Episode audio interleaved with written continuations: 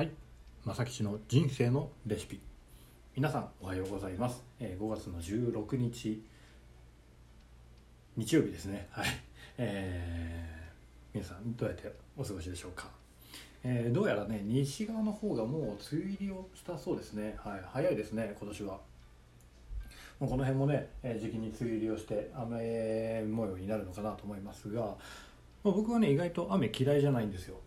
雨音聞いてるとね落ち着くというか、うんまあ、穏やかな気持ちになれるような気がしてね休みの日なんかは YouTube で雨音の BGM 流したりただ雨の音がポツポツポツってきあの流れてるだけの BGM 流したりとかっていうのを意外としてます。はい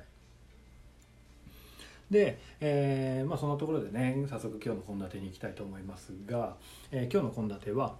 話が上手に伝わらない人が気をつけるべきことというところで、えーお話をしていきたいなと思います。はい、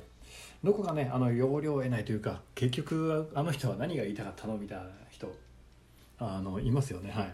僕も実はそうです。はい。まあラジオのねこのラジオの配信に向けて、まあ、かなりいろいろ気をつけてね話しているんですが、まあ、そもそもねあの話すことが苦手だったのでこれはまあ自分もかなり気をつけているポイントですね。で今日のポイントは2つ、うん、2個だけです。で1つ目が、えーあれこれ話さない。で2つ目が話す順番を気をつける。というね2点だけですね。うん、でそもそも、えー話す、まあ、相手に何かを話を伝えるということは、まあ、相手に何かリアクションをしてもらうことが目的なわけですよ。うん。まあ、例えばね会社のプレゼンとかでであれば、えーまあ、会社の、ね、上司にこの企画ならいけそうだと。この企画を実行してみたいっていうふうに思ってもらうことが、まあ、思ってもらってね企画書にこう反抗してもらうことが目的ですよね。で、まあ、他にも例えばねもっと,、えー、と日常の話で言ったら例えば、えー焼き鳥の話をこの間ね行った焼き鳥の話をしたい時とかに、えーこの前で行った焼き焼き鳥さ美味しかったんだよね」って言って話が終わっちゃったら、えーただの雑談というか相手に何も伝わらないんですよ。でこれはまあなんでしょう別にねただ相手に自分の自慢をしたいだけだったら別にそれでもいいんですけどそうじゃないですよね。えー話す時には、はい、例えばじゃあその焼き鳥屋さんだったらそのお店にねじゃあ一緒に行こうよなのか、まあ、ぜひ行ってみてよなのかわからないけども、まあ、そういった何か相手にリアクションをしてもらいたい、まあ、そのお店行ってみたいなとか一緒に行きたいなっていうふうに思ってもらうっ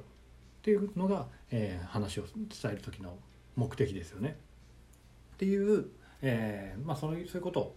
えー相手に何かを伝える時は相手に何かリアクションをしてもらうのが目的であるというのを踏まえて先ほどの2点ですねあれこれ話さないと、えー順番っていう話す順番を気をつけるということを解説していきますが、え1つ目の「あれこれ話さない」ということに関しては、えーまあ、これはね一つのメッセージで相手に何をしてほしいかっていうのを1個に絞るっていうことなんですね。まあ、ワンメッセージワンアウトカムなんていう言葉をねあのメンタリストの DAIGO さんもそんな話をしていたんですけども、えーまあ、先ほどの会社の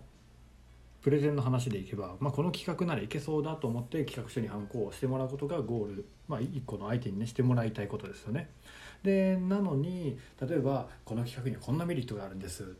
っていう話もするし、えーそのためにはこんあの上司にはねこんな風に協力をしてもらいたいんですでこの企画が、え成功した暁にはねあの次はこんな企画を考えていて、えー僕はこういうスキルが身につくのでこの部署に移動したいんですみたいな話を、まあ、ちょっとね今回はこれはあのかなり極端ですけども、まあ、こんな風にねてんこ盛りにしちゃうっていうパターンはもうどう考えても相手はじゃあな、えーと僕は何をすればいいのってなっちゃいますよね。であったりとか逆に、えー僕はこの企画がすごいいいと思うんです、えーこの企画やりたいんですってことだけ伝えてるとこれは先ほどの焼き鳥の話でもそうですけど「あの焼き鳥行ったんだ」って言って「へえ」で「美味しかったんだ」って「へえ」で終わっちゃうそんあの何をしてほしいかが1個もないっていうのもまずいわけですよ。で2個以上あってもいけないし、え1個もなくてもまずいんですよ。1個のメッセージで必ず1つ、え何か相手にしてほしいこと、まあえーメッセージ性のあることを一つに絞るというのが大事ですよというような話ですね。はい、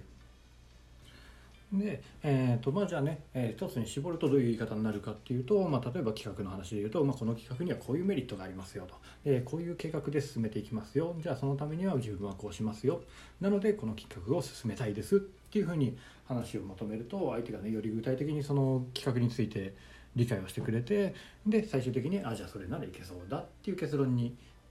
なってくれるわけですよね。こういう感じで、えー、一つに、えー、一つのメッセージで相手に何をしてほしいか。まあ、企画書に反抗をしてほしいっていうのを一つに絞るっていうのが1個目のあれこれ話さないという話でした。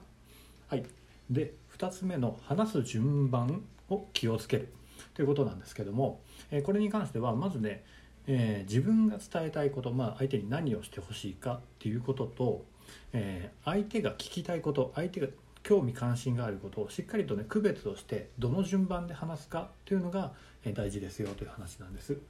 でこれねうまく伝わらない人、まあ、そもそも話をそもそも聞いてもらえないとかいう人の多くは、え自分が伝えたいこと何をしてほしいかから話してしまう。っ